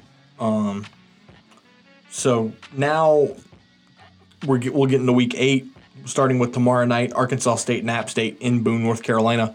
App State is a 12 and a half point favorite over the Red Wolves. that number seems absurd. Yeah, that's high. That's high. I think Arkansas State wins the game. I think it's an upset alert for App State. It feels like a touchdown game, one way or the other. Yeah, that that's going to be an upset alert for sure. Yikes. Friday, Louisiana and UAB in Birmingham. Like we said, UAB is a one point favorite in that game. So essentially, Cajuns minus two Yeah, because you get you, you get three points for home field advantage. That's one way to look at it. I, I am not surprised at all by that line. I think it's pretty dead, accurate. dead even. Take your pick. The public thinks that uh, UAB is going to win the game, so keep that in mind. But if you've been tailing us at all and listening to our breakdowns of these games, your boy over here is uh, 4 0 against the spread. So, but having said that, uh, I think I'm taking the Cajuns, man. Yeah, yeah. Uh, I, I think so too. I think I think you're gonna have a pissed off group, and they're they're gonna scratch out a way to. They're gonna find a way to win. Good teams find a way to do it. I think we'll show up and play our best game of the season. Yeah, no, for sure. Saturday morning, 11 a.m. on ESPNU, number 25, Coastal Carolina and Georgia Southern. Coastal Carolina currently a six and a half point favorite over the Eagles. At home, It is. that's a very important. It is in Conway. Coming off of a huge It is. win, It is on the teal. you know that Sunbelt curse, that that Yeah. one week of being ranked. It's like Yeah, that'll be a fun one to watch. I like Coastal though. Three o'clock, Georgia State and Troy on ESPNU. Essentially, one right after the other Yeah. on the U. Yeah. Troy is currently a two and a half point favorite. Really? I don't know, Playing, man. I, I like playing, playing at home. I like Georgia State to win. I, I I think that they're a better team than people think. Six o'clock on the ESPN Plus. 0 and 5 UL Monroe will be in Mobile to play South Alabama. Two most hapless teams in the league. South Alabama a 15 point favorite. Ugh. That's that tells you Um, what people think of ULM. I'm taking The points. I'm taking the Jags to cover. oh man, I, I think I I don't know. I don't care Desmond enough. Desmond Trotter's back. Desmond Trotter's healthy. Oof, man. Their offense is on a different level when he's under center. I hate breaking down two bad teams. I, I like I don't even have an opinion because I just don't care. South rolls. South rolls. And then the nightcap, 9:15 p.m. on ESPN. Texas State, sitting at one and five currently, will be in Provo, Utah, to take on number 12 BYU. God. BYU is a 29 point favorite. Oh, I'm taking the 29. Yeah. Give me the points. Have you have you State. watched BYU? They're all, they're the best Zach- G5 team in the country. Zach Wilson at quarterback. Yeah. That kid's freaky. I think BYU's the best G5 team in the country. That kid's freaky. BYU Oh, G5? yeah. They're an independent. They're not. Oh. They're not a P5. Well, they're they're on a they're in a. You see, the way I look at it, you got P5, G5, Indies. Fair enough. They're they're in a different branch. They're a legitimate top 10 team in the country right now. Absolutely, absolutely, one hundred percent. Great football for the Sun Belt this weekend. Well, if Texas State could pull that one off. hey, I'm just telling you, they had They they, did it to Boston SMU College. Beat. They had SMU beat, and SMU's like what 19 or 20 right now. Yeah, somewhere up there. You know, you, you said we're, we're talking about the, the game off the air. You said you had some quote staggering game notes Staggering. To discuss. So why, why don't we get into that now? Well, you know, we mentioned we, we talk a lot about their offense because you know, for the fans, people pay attention to points and things like that. But you guys, we're playing a defense that they put pressure on the quarterback, the opposing quarterback. They do things that are going to disrupt our offense. Let me give you a few quick ones. They are tied for the they're T nine in the country for sacks Wow. in the entire NCAA. T9. They are number 10 on third down conversion defense, giving up less than a third of third down conversion attempts. That is what mostly concerns me because I would say conversely, if you look at our offense on third down, we have been average at best, uh, probably less than that. I mean, what are we we're converting? What, 44%? Matt, is it less I'm than a, that? I'm a look.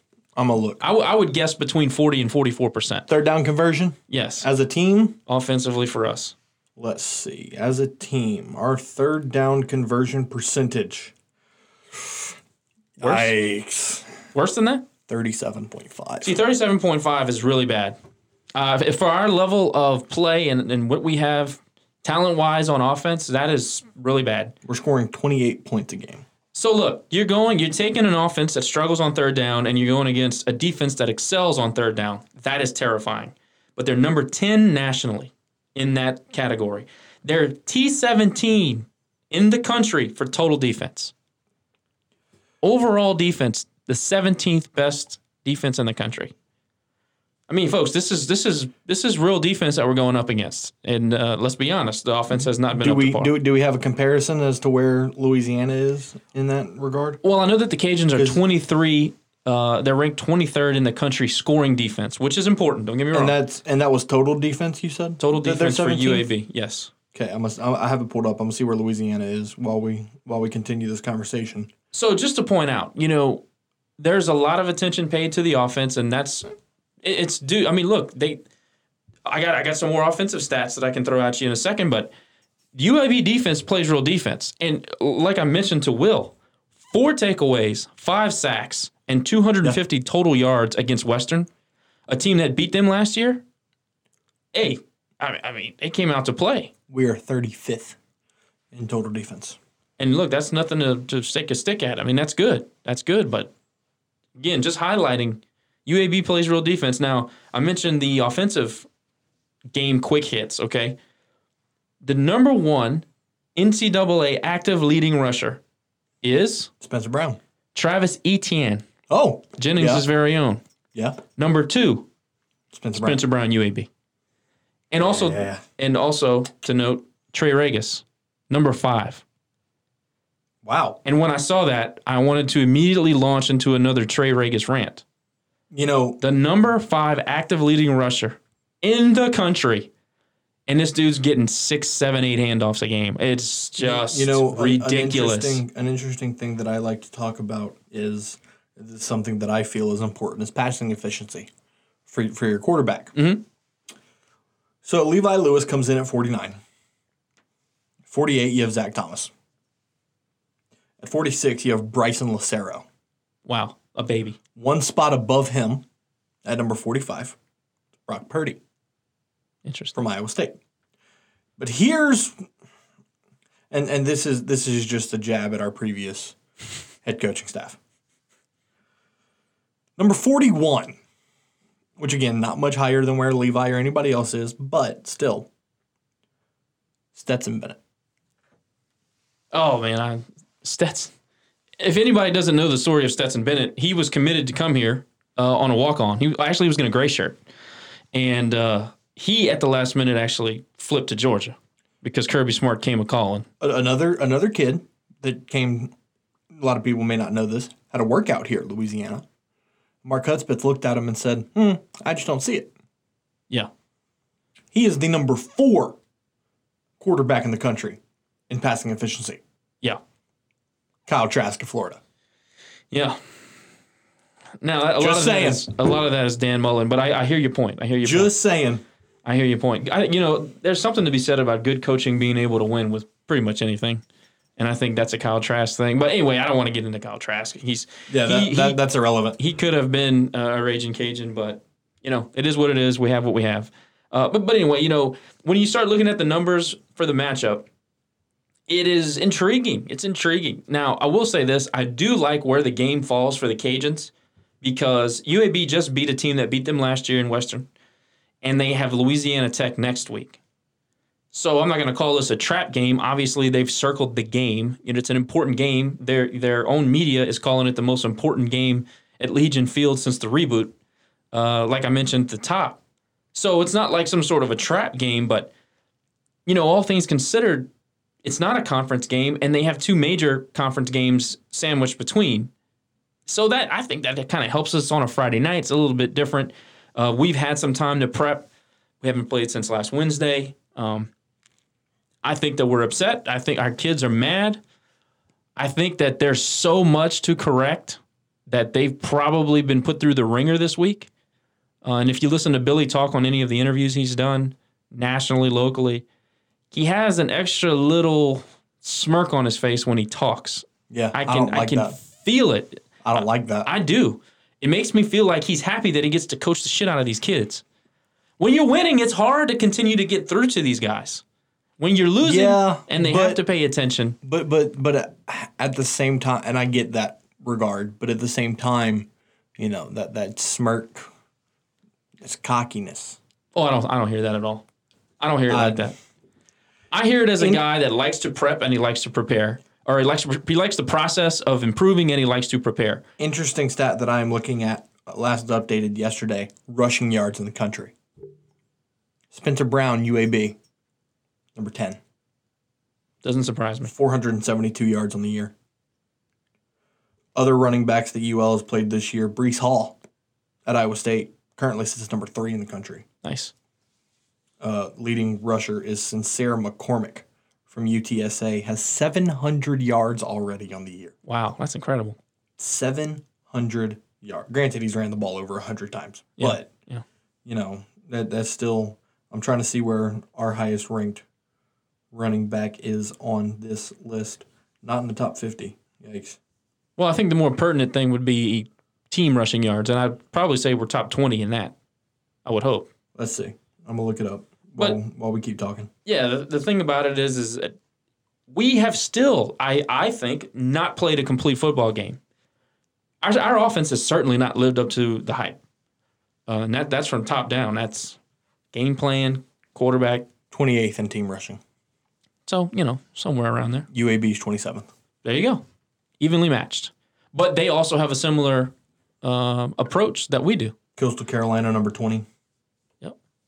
App State number five, Georgia Southern number 4 Air Force As is always, the, is the leading rushing offense. it's always either Air Force, Navy, or Army. Army's third, Yeah. and Navy just for shits and giggles. Navy is number twenty four. Yeah, So they're always up there. They run that veer and wishbone and all that stuff. But uh, look, again, it, it highlights the fact that we're very similar in what we do. They divvy up the carries the way we do. Uh, they attack the long. They take they they take shots down the field uh, in odd times. Um, I say that because I hate taking shots on first and ten, and Billy loves it. Um, the only time I'm taking shots is in like second and two, second and four situations. But I'm not a coach. So I, I don't know. Anyway, I, I think our offenses are similar. I think our talent is very similar. Agreed. I think that if it does rain on Friday, That uh, plays in our favor. I think it benefits us. yep, that plays in our favor. And, and I still sure. think that our defense is the better defense. Absolutely. I think we've played better offenses so far. I mean, think about it. Yes, our defense did not play well against Coastal Carolina, but like you mentioned earlier, we did not have Rod Gardner. Yes. Lorenzo McCaskill missed a quarter and a half. Yes. And, And then we don't know how healthy he was when he got back on the field. right. I don't know. I, I think this is the game where we as a we as a football team wake up and say, look, we we haven't been playing up to expectation at all at any in any game this year. If not now, when? And I think we're going to find out what kind of football team we have on Friday, which is an exciting thing. Are we as good as we think We're, we are? we're about to go through a tough stretch. are we as good as we think we are? Yep. Or have we been fortunate in circumstances? and, I, and I'm not talking a tough stretch as, as as far as you know playing good teams. I'm talking a tough stretch as in when do we get a break again? yeah. Because after tonight, next Saturday you go to Texas State. The next Saturday, Arkansas State comes here. The next Saturday, you're playing at home against South Al. The next Saturday, you've got home game against Central Arkansas. Well, there's your break, South Al. Oh. well, I love I love you know three straight home games. I love that. For sure. Um, the 28th, we go to Monroe. Hey, is South Al homecoming? Uh, no, Arkansas State. Is. Okay. See, that scares me. Arkansas State. I'm always worried about the homecoming festivities and all the hoopla around everything. Arkansas State's homecoming. Uh, see, that's going to scare me. Well, you know, with with the pandemic, I don't think that festivities are going to It's be not going to be the same. right. It's not going to be. You're not going to have a homecoming parade Saturday morning. You're not gonna. Right. So I, I don't know how much of a factor that's going to play this year. Is that for sure they're not going to do the parade? Um, I would. I don't think they've announced that yet. Yeah. But I mean, if, Yeah, I guess I here's here's that. here's my thing. If the Los Angeles Lakers can't hold their championship parade, we shouldn't be holding a homecoming parade. Well, California and Louisiana politically couldn't be Well, more different. Of, of course, but still, I, I still don't think it would be very smart to throw a bunch of people on the corner of Johnson and St. Mary, and you know. But I hear you. I hear you. um, but yeah, you know, We're gonna find out how we how good we are on Friday. and then you know December fifth, App State Gonna be fun. ending the season with App State. That could be good or bad. You could be banged up and tired, or you could be on a roll. The last time App State was the last game on our schedule, Mark Hudspeth got fired, Sixty-two to 14. sixty-three to fourteen. 63-14. Oh man, we've come a long way. Yes, sir. Yes, sir. We have. Before we go, I want to I want to give a merchandise update. You know, we had we had posted that we were going to sell a LSU, you know, Jab T. jab T-shirt. I don't know if that's still in the best interest of Rage and Review now. Um, just because you know, the second we post that shirt, we get our ass handed to us. What happened? We lost. Oh man, who cares about that? It's all We about lost. having fun. Fuck LSU, A and M. But uh, of Baton Rouge. yeah, uh, fuck those people. Uh, you know, if y'all want the shirts, we'll get the shirts. Just Yeah, I tell us we mean- want. But speaking of shirts, I want to uh, commend the uh, the program for uh, honoring DJ Looney on Friday with a Oh, what? Oh my God! really outstanding um, How gesture. awesome! And I don't know if you know, but DJ's from Birmingham. Birmingham, and his entire His family family is will be at the game. That's right. Because UAB has something planned to honor him as well. Correct. So, So yeah, the nameplates will all say Looney, and uh, I'm very much looking forward to that. Uh, what a- what a cool! I've never seen anything like that. So and the university should turn around and auction the jerseys off, and give the money to the Looney family. would happy we would be happy to uh, to pay for one of those to hang in the lab Absolutely, and, and get some more money to the the Looney family. So y'all be looking out for that. It's going to be nice and really cool. That's a really cool gesture. Rage and Review, as always, can be found on every major podcasting platform. You guys can find us on social media at Rage and Review on Facebook, Twitter, Instagram, YouTube, whatever it may be. And you can always go to the website, rageandreviewpod.com. Send us questions, comments, concerns, you know, new show topics, merch ideas, whatever it may be. Tell us we suck. Uh, Friday, tag us in your Twitter post. Tell us what you're doing for the game. Whether you're going to Birmingham, having a house party at your house, whatever it may be.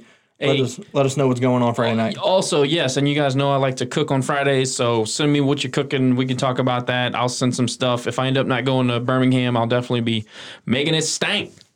Always Rage and Review. We'll be back Friday night after the UAB game with a quick reaction pod, and then we'll give you the recap into the weekend, beginning of next week, leading up to the game in San Marcos. All right, Cajun Nation, we're out. Tell them, Bowie.